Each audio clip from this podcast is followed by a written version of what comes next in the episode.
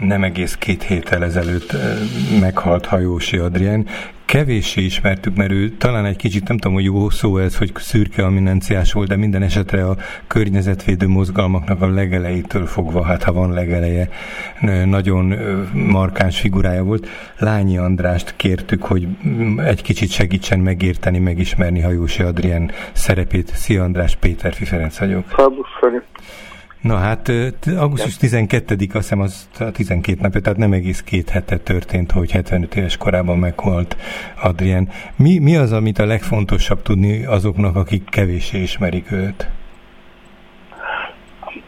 Általában kevéssé vagy egyáltalán nem ismerték, tipikusan az a visszahúzódó háttérember, aki, aki közben egy-egy mozgalomnak a kulcsfigurája tehát Adriánnak az utolsó években a Nők a Balatonért Egyesületnek volt a szakértője, és a Balaton vízminőségének megőrzésért és a Balaton körüli fölösleges és környezetterhelő beruházások megakadályozásáért küzdött álhatatosan és igen nagy szakértelemmel, de az előzmény az az, hogy ő a Dunamozgalmaknak volt egyik legodaadóbb, legáldozat készett harcosa, akinek a tudására, szakértelmére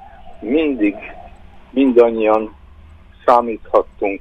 Kevesen voltak köztünk, akik egyáltalán ilyen műszaki természettudományos területről érkeztek, mint a geofizikus végzettségű Adrian, uh-huh.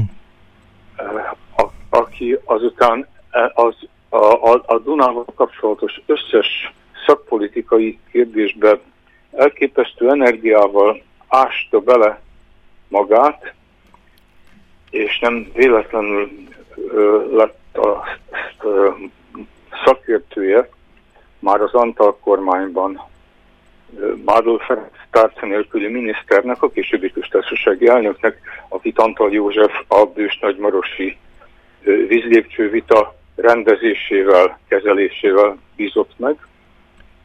Később pedig a Magyar Tudományos Akadémia Szigetköz munkabizottságát volt hát a titkára. Valójában ő volt a munkabizottság. Hmm.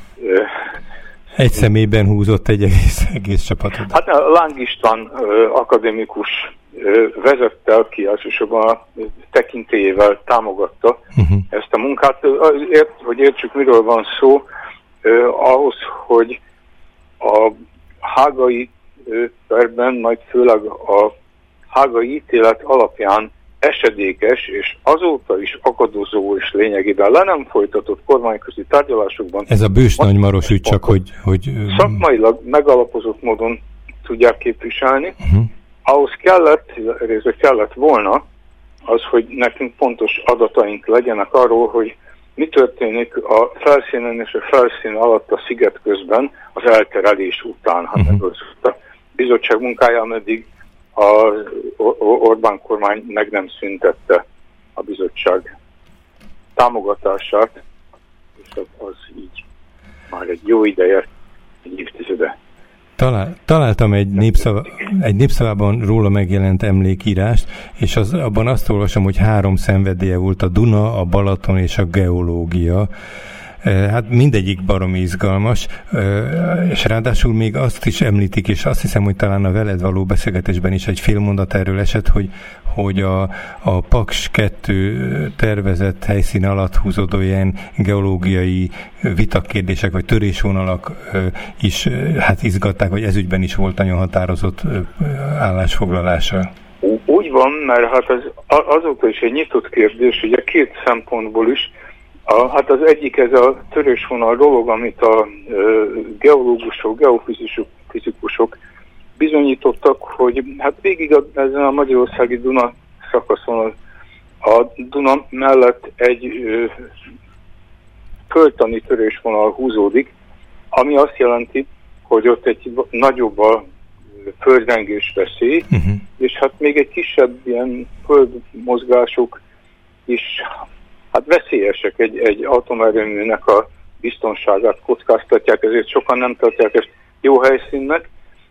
Ez egy, ez egy nagyon nagy jelentőségű, de nagyon kis valószínűségű havária.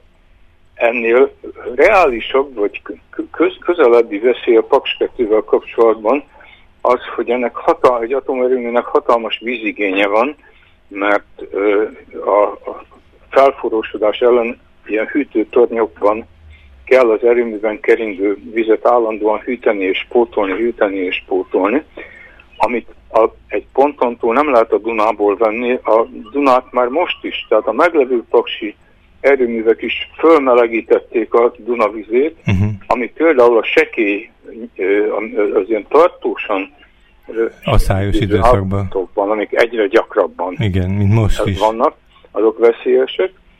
Sőt, hát tehát egyszerűen nem, a, Duna nem bír el még egy ö, erőművi blokkot, vagy még két erőművi blokkot. Tehát akkor máshonnan kellene a vizet hozni ide? Nem, hanem ö, hát erre van, van, természetesen van megoldás, ö, lehet egy hatalmas ö, víztározót létesíteni, mesterséges tavat, és hm. abba tárolni a vizet, vagy nem is tudom még hogyan lehet ilyen Hát a lényeg, lényegében igen, azt hiszem, hogy a víztározás uh-huh, uh-huh. a megoldás már, már amennyire ö, megoldás, már úgy értem, hogy ha az, az, a, a tározóban ugye a víz az nem folyik, hanem áll. Uh-huh. Na most a hűtéshez meg pont folyóvíz igen, kellene, igen, igen. tehát nagyjából ugyanott tartunk, ahol a part szakad, Be kell mozgatni az állóvizet. Igen. Hát ez te, társadalmilag egy kicsit most jó lenne. Most ez egy nagyon jó példa volt arra, hogy amit én ilyen kérdésekben tudok, biztos, hogy negyed részben rosszul tudom, három negyed részben jól, azt én Hajósi Adriántól tudom. Uh-huh. Így volt ez a mindvégig a Duna mozgalmakban. Voltak nyilvános beszélők, akik tudtak fogalmazni szónokolni, nyilatkozni. Ő nem ilyen volt. De őszintén szólva a műszaki természettudományos hátteret, ehhez hát honnan vettem volna, most akkor elmondhatom Hajósi Adriántól vettem. Hmm. Te is... Esetek túlnyomó többségében, illetve ő volt az, aki kellőképpen ismerte a, a vízügyi ágaz, a, a vízügyi szakembereket, és az ehhez kapcsolódó hidrogeológiai, hidrobiológiai, gyakran a jogi szabályozással foglalkozó szakembereket, tehát azt is meg tudtam mondani, hogy kikhez forduljunk. Aha, aha. És amikor akár a jövő nemzedéke országgyűlési biztosánál készítettünk, utoljára ott készült 2009 vagy 10-ben egy állásfoglalással Magyarországi Duna szakasz jövőjéről, akkor is ő hozzá fordultam, és korábban a, hát mind, mindvégig a Dunakart, a Dunakör és egyéb akcióbizottság a Duna védelmében a nevek változtak, a szereplők nem, kivéve, hogy sajnálatos módon fogyatkoznak. Uh-huh. Karácsony Gábor után Hajósi Adján is elment. Mondanál -e egy, egy pár mondatot, András, a, a emberi, ö, hogy mondjam, jellem, jellemzőiről, tehát hogy már az elején ezt ja. rögtön elmondtad, hogy, hogy háttérből dolgozott, hogy kerülte a, a hangos kiállásokat, de hogy milyen volt vele együttműködni? Ez a végtelenül szerény, ugyanakkor kérlelhetetlenül határozott nő, gyakran kerül, vagy többször került viták, konfliktusok középpontjába. Ez részben azért volt, mert hogyan ő vállalta a felelősséget azokért az adatszerű tudományos érvekért, amelyeket itt vagy ott használtak, ezért a vízlépcső megépítésének a hívei előszeretettel PC-zték ki, uh-huh. támadták, rágalmazták a dént. Másrészt pedig ez máig történelmileg nem titok, a, sajnos a Duna mozgalom is jellegzetesen magyar mozgalom volt, hogy mindenki mindenkivel folyton összeveszett. Aha.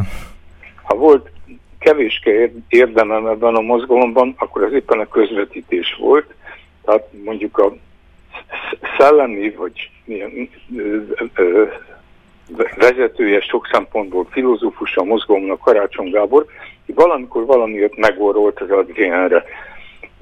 De kiváló nemzetközi jogász kollégám, Nagy Boldizsár barátom, és valamiért faséba volt vele éppen akkoriban, amikor a hágai pernek a tudományos háttérmunkáját koordinálta Boldizsár, ilyen esetekben rendszerint az ilyen közvetítésemmel vontuk, vonták be Adrient a munkába. Hát... Vádolták őt azzal is még a kezdet-kezdetén, hogy tőle származna az a bizonyos papírtigris, ezt ma már kevesen emlékeznek erre, hogy a zöldek azt mondták, hogy a Mecsiárnak ez a terve fenyegetődzése, hogy eltereli a Dunát, ez csak egy papírtigris, egy üres fenyegetés, aztán lám Elterelték. Egyszer csak elterelték. Igen.